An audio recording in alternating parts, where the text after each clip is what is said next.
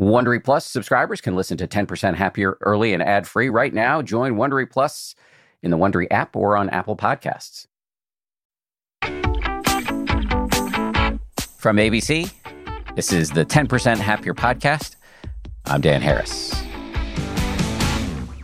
Hey guys, it's Friday, so it's bonus time. Instead of a bonus meditation, though, this week we're going to bring you an episode of the podcast Meditative Story. You may have heard about this podcast, it's really good. Uh, and the episode we're going to drop here is my episode.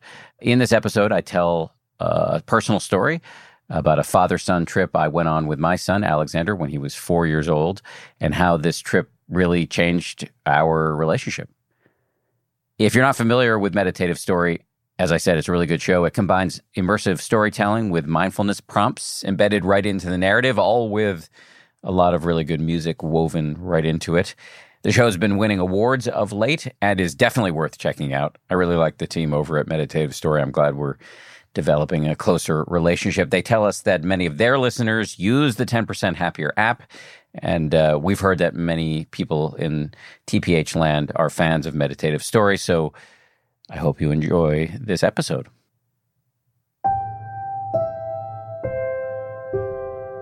When Bianca and I first had Alexander, I remember there being a whole tsunami of sentiment, both over email from my friends and on social media from people I didn't know, where we were being told and exhorted to enjoy every moment or cherish every moment. And I always wondered about that. Is this just a kind of perfunctory thing that people say, or is it maybe based in some sort of remorse that they may feel about having let their kids' childhoods slip by without really taking it all in while it was happening?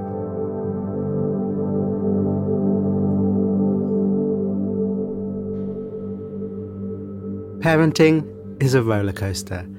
Steep climbs, full on free falls, sharp turns. One moment you're filled with doubt and worry, the next, joy and delight. It just is this way. Today's storyteller, Dan Harris, is a broadcaster and journalist, and the creator of the 10% Happier meditation app and podcast. In the story he's about to tell, Dan shares a candid look into his attempts to connect more with his son Alexander. I'm Rohan, and I'll be your guide for Meditative Story.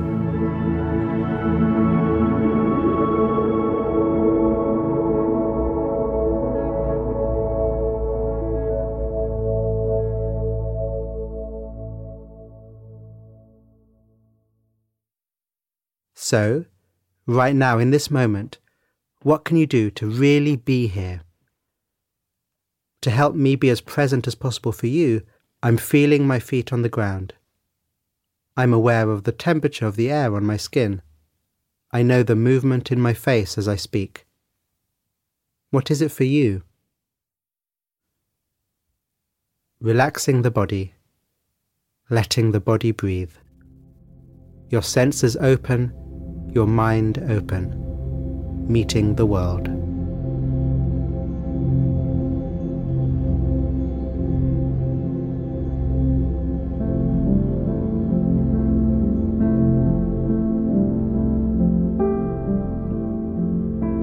So things have been pretty Oedipal around my house for a little while. My son Alexander is four, and he's all about his mommy right now.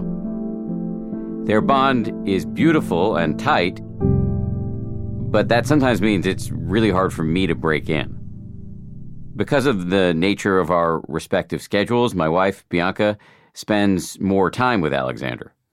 I work very funny hours. I'm employed at ABC News where I anchor Good Morning America on the weekends, which means I'm up at 3:45 in the morning and once I've stretched, showered, and meditated, I sneak out of the apartment as quietly as possible so as to not wake Alexander and Bianca. And then I take a quick car ride through the dark and often utterly silent city streets to the office. Those are my weekend mornings. And then during the week, I'm one of the co anchors of Nightline, which means for several nights I stay up really late to anchor that show. Bianca is a highly trained physician, but she's not working right now. She had breast cancer a few years ago and she's been taking a little time off. Thankfully, she's fine, but this situation does mean she spends a lot more time with Alexander than I do. Typically, in the morning on weekdays, I walk out into the living room, disheveled, an hour into Alexander's playtime with his mom before he heads off to school. Sometimes I'll catch them right in the middle of the often difficult routine of getting him ready for school. He's in preschool right now.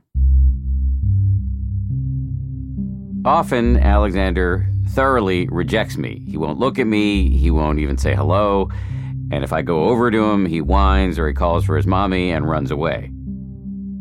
This, uh, as you might imagine, does not feel awesome first thing in the morning. The person I love the most in the world totally rejecting me. When I can get him to explain why, he'll tell me that he doesn't like that I have quote unquote crazy hair or that I smell. It feeds my overall sense of guilt that I'm not spending enough time with him. There are times when these interactions can make me sad or resentful, but on good mornings, if I go out into the living room and I sit quietly long enough, he will actually come over to me on his own. And on bad mornings, all I get is him reluctantly deigning to allow me to kiss him on the forehead.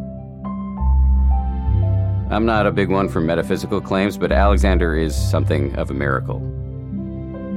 We were told, Bianca and I, that it was a long shot that we would ever have a child. We went through IVF twice, in vitro fertilization, and on the second round, which we already knew was almost certainly going to be our last round, we got one egg. Everybody who goes through IVF is, of course, having fertility issues, but still, many of these people get 8 to 12 eggs. So, again, we got one. And they implanted it, and now we have this giant blonde kid running around the house as a result. This is a huge deal for us to have a kid. And I really, really love him. And I do feel guilt about the fact that I'm not around as much as I would like to be. I do my best at this. You know, we deliberately found an apartment that's seven blocks from my office, so I'm able to pop in and out and see him during the day. And it's also close to his school, so I do go pick him up when I can. Those school pickups are actually quite magical. He's often surprised and delighted to see me, and he'll run right over and give me a hug. Another thing I try to do is to organize regular father son dates because I found that when it's just the two of us, he is much, much nicer to me. So it's not like I never see him, but I would love to see him more. I miss a lot of dinners at home and mornings and stuff like that. One of my colleagues made a joke recently. He referred to my parenting style as 10% around, which was kind of a funny joke, but it definitely stuck in my head. Am I spending enough time with him? And when I do see him, he's often so fixated on mommy that I'm persona non grata. If you were to rate how present you are right now, what percentage would you score yourself? 10%? 50%? More? It can be a fun thing to do from time to time, and no need to give yourself a hard time if your score isn't so high. Right now, what would it be to grow your presence by 10%? Come back to your breath, the feeling of the buds or headset over your ears, the sensations of this moment.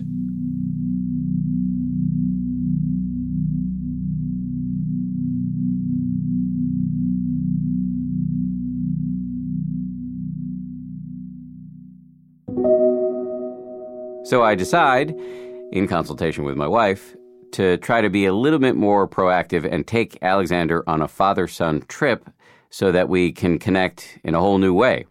I wonder what a change of scene will bring. I hesitate traveling with a then three year old. I worry he'll revolt at the idea of being away from mommy for a while, so I gingerly broach the subject with him. While he's playing with his toys at the dining room table one night, I say, What do you think, little man? Do you want to go up to Boston? Do you want to go up to Boston and see your grandparents? I grew up in Boston and my parents are still there. I ask him again, Do you want to spend two nights, just you and daddy? And he says yes. I test him on this over the ensuing days, and he consistently says yes, so I put it on the books. I buy us plane tickets and book us a room. I tell my parents to clear time in their schedules. As the trip approaches, I'm increasingly concerned that he's going to have a full on temper tantrum when I pick him up and try to get him in the cab to the airport. What if he doesn't want to leave mommy? What if the entire trip is traumatic and awful for both of us? What if he won't let me put him to bed? I used to put him to bed when he was a baby, but ever since he's been able to speak, he's had a whole problematic sleep career. He will not let me put him to bed. His mom can put him to bed, his nanny can put him to bed, but not me. In fact, one time I arranged a night where both his mother and his nanny were out of the house, so I would be the only option. I remember he was sitting in the bath before bedtime, and after I'd finished shampooing him, it dawned on him that I was going to put him to bed. He started freaking out and, and whining in a way that suggested a, a full on bout of crying may be in the offing. One of the cats happened to walk through the bathroom at that time, and I asked Alexander, Would you be okay with Ruby putting you to bed? And he said yes.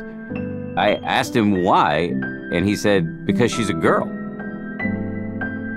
So there I was, second fiddle to Ruby.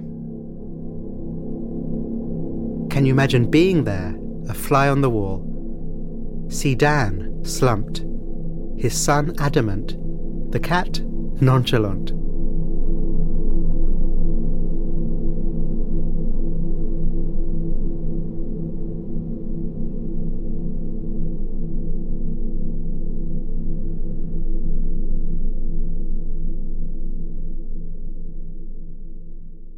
We leave on a Sunday. I finish work, walk into our apartment, and he's in a great mood, all dressed up, hair combed, and ready to go.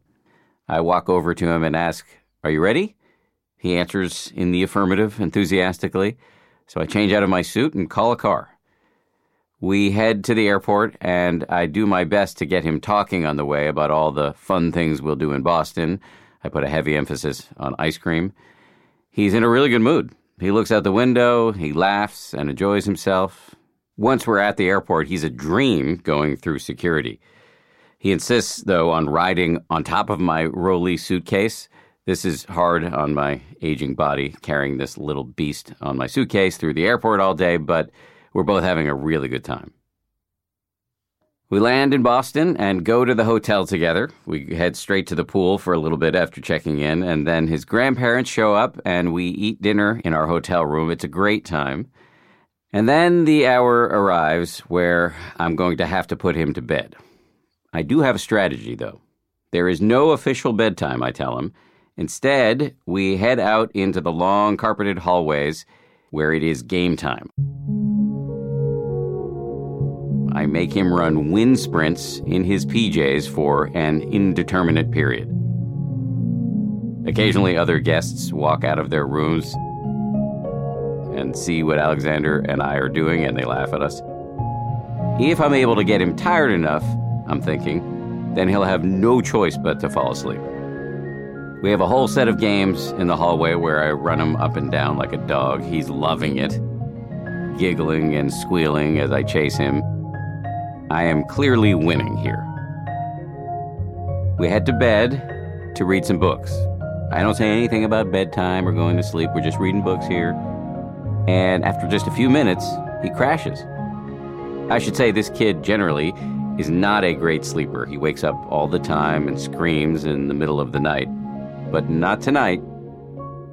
Not on the boys' trip. With Alexander deeply asleep and Dan exhausted too, no doubt, how are your energy levels? If you want to raise them a little, try straightening the spine, opening the chest, raising the chin, letting the body lead the mind.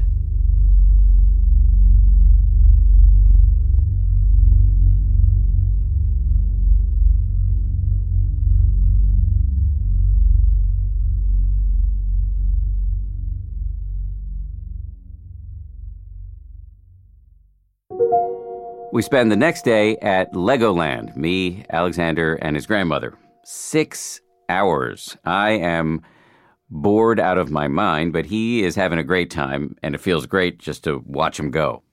That night, we have dinner at my parents' apartment. His uncle, my brother, who just happens to be in Boston that night, joins us. It's really sweet. Just my original nuclear family, right here with my little son who's being a really good kid, eating his dinner, a bagel with an egg on it. He dances while he eats because that's what he does when he's happy. Everybody laughs and he says a lot of funny, cute things. The collective admiration and adoration of my family, all focused on my little boy, is really meaningful for me. After dinner, we head back to our hotel room. He runs more wind sprints in the hallway and again sleeps through the night. On our last day, we head to the New England Aquarium. We look at all the fish. Alexander's attention span is limited, so we move very quickly from penguins to eels to sharks. He seems highly motivated to get me into the gift shop so he can get a treat. When we get back on the plane to head home, Alexander is great. He looks out the window the whole time, clutching the new stuffed animal I got him. As somebody who's been meditating for nearly a decade now, I've had many moments during this trip where I'm really glad to have the training because I'm able to just tune in to how, for lack of a less cheesy word, how sweet this experience is. I love this kid. Obviously, every parent loves their child, but especially given the fact that I'm an older dad, I'm 47, and given everything Bianca and I went through to get this kid, this whole situation is especially poignant. When Bianca and I first had Alexander, I remember there being a whole tsunami of sentiment, both over email from my friends and on social media from people I didn't know, where we were being told and exhorted to enjoy every moment or cherish every moment. And I always wondered about that. Is this just a kind of perfunctory thing that people say, or is it maybe based in some sort of remorse that they may feel about having let their kids' childhoods slip by without really taking it all in while it was happening? One of the many things meditation is designed to do is to wake you up and to help you be right here, wherever you happen to be. Throughout the course of my jaunt with my son, there are a lot of little snapshots in my mind of him looking out the window as the plane flew, or watching him look at the penguins in the aquarium, or fiddle with Legos at Legoland, or dance around, bagel in hand, while my family laughs. And in all of these moments, I was really able to do the opposite of zoning out. I was able to zone in. And in my experience, that really amplifies the awesomeness quotient immeasurably. The self awareness that I've been able to generate, that anybody can generate through meditation, allows me to notice and accentuate joy and it can provoke what I consider to be healthy reflection about the fact, the inarguable fact, that these moments are fleeting. So it's best not to waste them by reflexively reaching for my iPhone or something. In this world of distractions, our minds have become so well trained to jump from one thing to another. You might even feel that pull right now. If so, can you rest and acknowledge how Dan's story is making you feel, letting any enjoyment or appreciation sink in.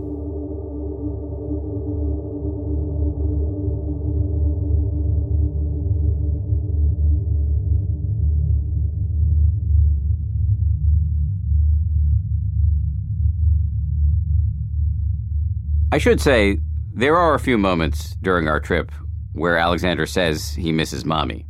It hurts my feelings a bit, but I just do a version of what we're told to do during meditation. Rather than denying or trying to paper over that his feelings exist, I get him to tune into himself. I ask him, How does missing mommy make you feel? Sad? And if he says yes, which he usually does, I say, It's okay to feel sad. I get it. but we're going to see her very soon. And in the meantime, we're going to have fun. Generally speaking, this works like a charm. When we finally get home and ride the elevator up to our apartment, I prepare to tell his mother about what an amazing job Alexander did. Within minutes, though, pretty much as soon as he's around his mother again, he has a temper tantrum. Not at me, it's directed quite squarely at her. This speaks, in my view, to the impenetrable bond he has with her, and it actually makes me feel like this whole dynamic among the three of us is less about me and more about the fact that many children simply have intense relationships with their mothers.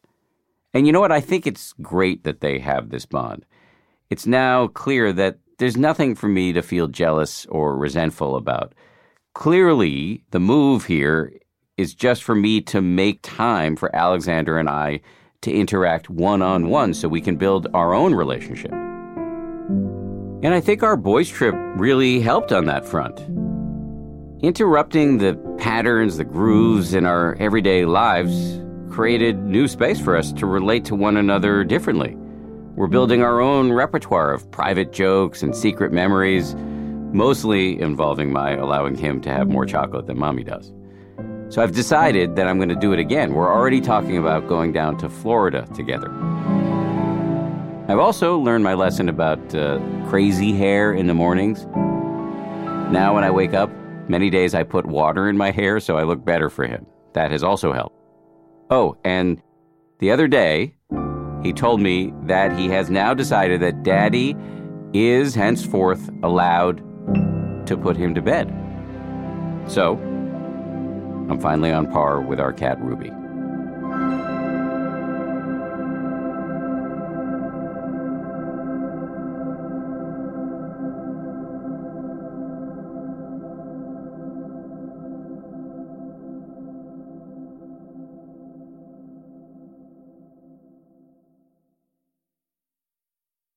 We've reached the end of Dan's story.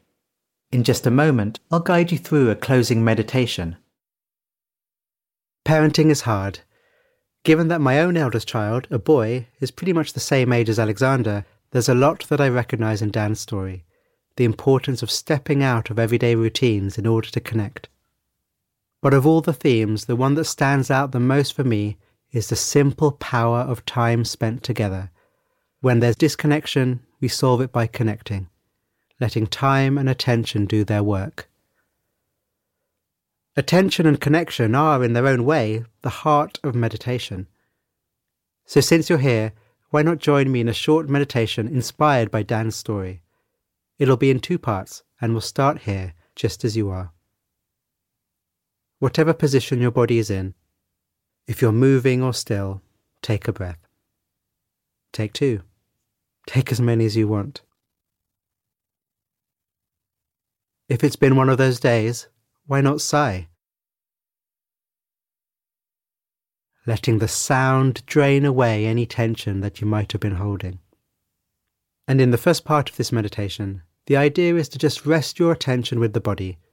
No need to fixate on any area in particular. Instead, just resting, being aware of the body as a whole, giving it your attention connecting.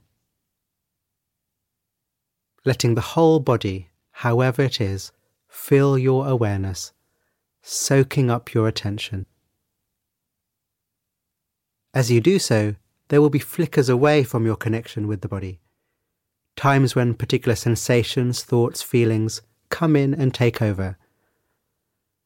As with Dan, these might include doubt, judgment, boredom, worry, tiredness. It's okay. Whenever you notice your connection with your overall sense of the body break, just come back and start again. Bringing the attention back, reconnecting.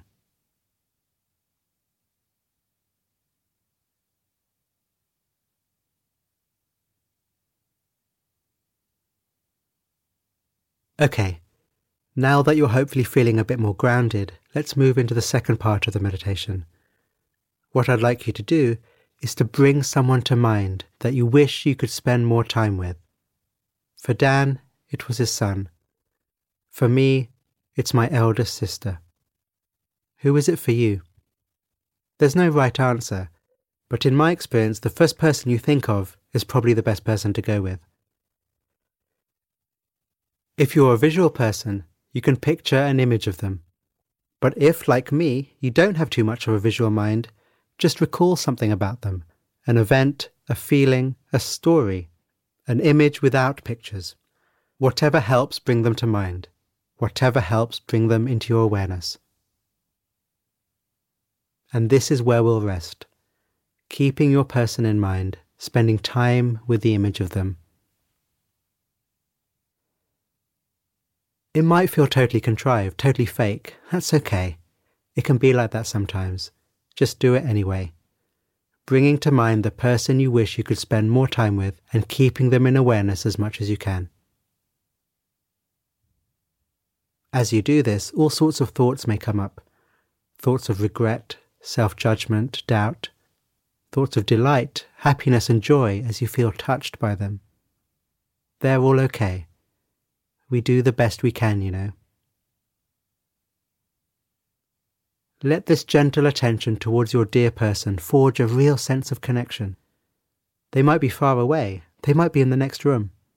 You might have seen them just five minutes ago, or it could have been decades. It's all okay. Your body relaxed, your breathing gentle, your special person in mind filling your mind, feeling the charge between you, trusting the quality of your wish to spend more time with them,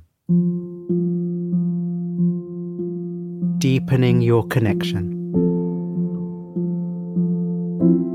Just as Dan did with Alexander.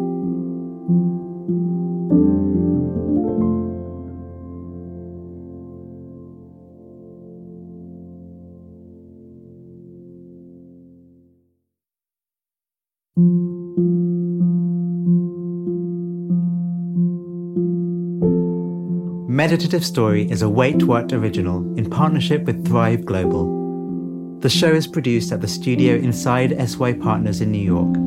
Our executive producers are Darren Triff, June Cohen, Arianna Huffington, and Dan Katz. Our producer is Sabrina Fahi. Our supervising producer is Jai Punjabi. Our curator is Carrie Goldstein. Original music and sound design is by the Holiday Brothers. Mixing and mastering by Brian Pugh. Special thanks to Anne Sachs, Juliana Stone, Summer Matthijs, Monica Lee, Madison Odenborg, Lindsay Benoit O'Connell, Libby Duke, Smriti Sinha, and Sarah Sandman. And I'm Rohan Gunatillake, creator of the Buddhify meditation app and your host. Visit meditativestory.com to find the transcript for this episode.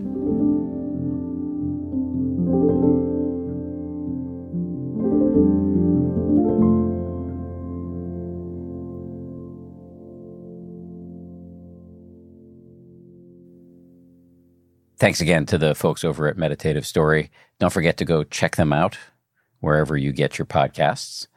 One more thing before I let you go.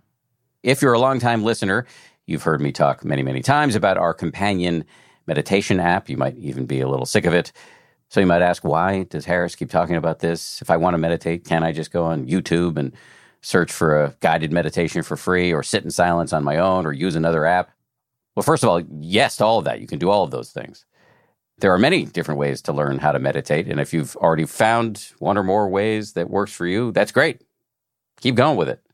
However, I do think there's something special, if I do say so myself, about the relationship between what we do here on the podcast, interviewing world renowned experts, getting their take on issues that impact our minds on a day to day basis, and the app where we share practices specifically chosen to help you apply the lessons you learn here on the podcast. There's a kind of deliberate symbiosis. In our conversation a few weeks ago, the meditation teacher Sebene Selassie hit on something key about this relationship. Let me just play you a quick quote from her.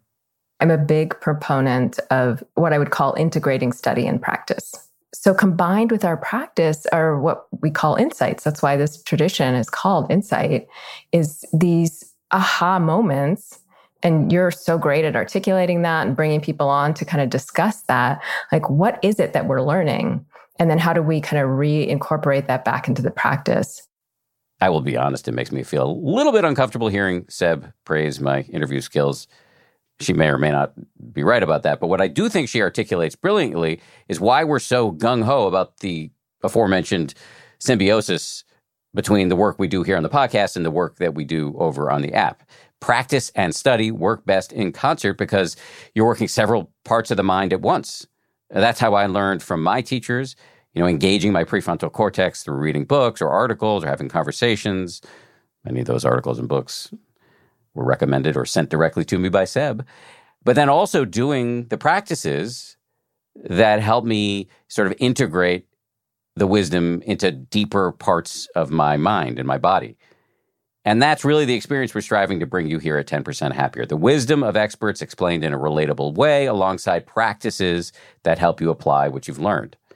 So I encourage you to give it a try by downloading the 10% Happier app for free wherever you get your apps. Uh, so, end of pitch, but thanks for listening. We'll see you back here on Monday for a brand new episode with the NBA star Chris Bosh. I'm not much of a sports fan, but I was really blown away by Chris. He has a lot of incredibly useful things to say about uh, keeping your ego in check and about letting go. He's got quite a story about letting go in his own life and career. So that's coming up on Monday. If you like 10% Happier, and I hope you do, uh, you can listen early and ad free right now by joining Wondery Plus in the Wondery app or on Apple Podcasts. Prime members can listen ad free on Amazon Music. Before you go, tell us about yourself by filling out a short survey at wondery.com/slash survey. If you travel for work, you know to pack two suits business and swim. You know, with your Delta SkyMiles Business Amex card, buying that plane ticket for a business trip can get you closer to medallion status. You know that a meeting in Montana means visiting almost every national park. Yellowstone? Check. Because you're the chief excursion officer. It's why you're a Delta SkyMiles Platinum Business American Express card member. If you travel, you know. Terms apply. Visit go.amex slash you know business. Welcome to Pura, the most pristine, safe, climate stable city on Earth. A haven amidst the wreckage. Here, you're safe from heat domes, superstorms, water bandits in the outer lands. There's no crime in Pura, no murder, no suicide. And best of all, there's no cost to join us. In Pura, we promise to keep you safe. They killed her! You took everything! In a world that doesn't feel so safe anymore, we're waiting for you. Here, in Pura. The Last City is a new scripted audio drama from Wondery. Enjoy The Last City on the Wondery app or wherever you get your podcasts. You can binge all episodes of The Last City right now, ad-free on Wondery Plus. Get started with your free trial at wondery.com slash plus.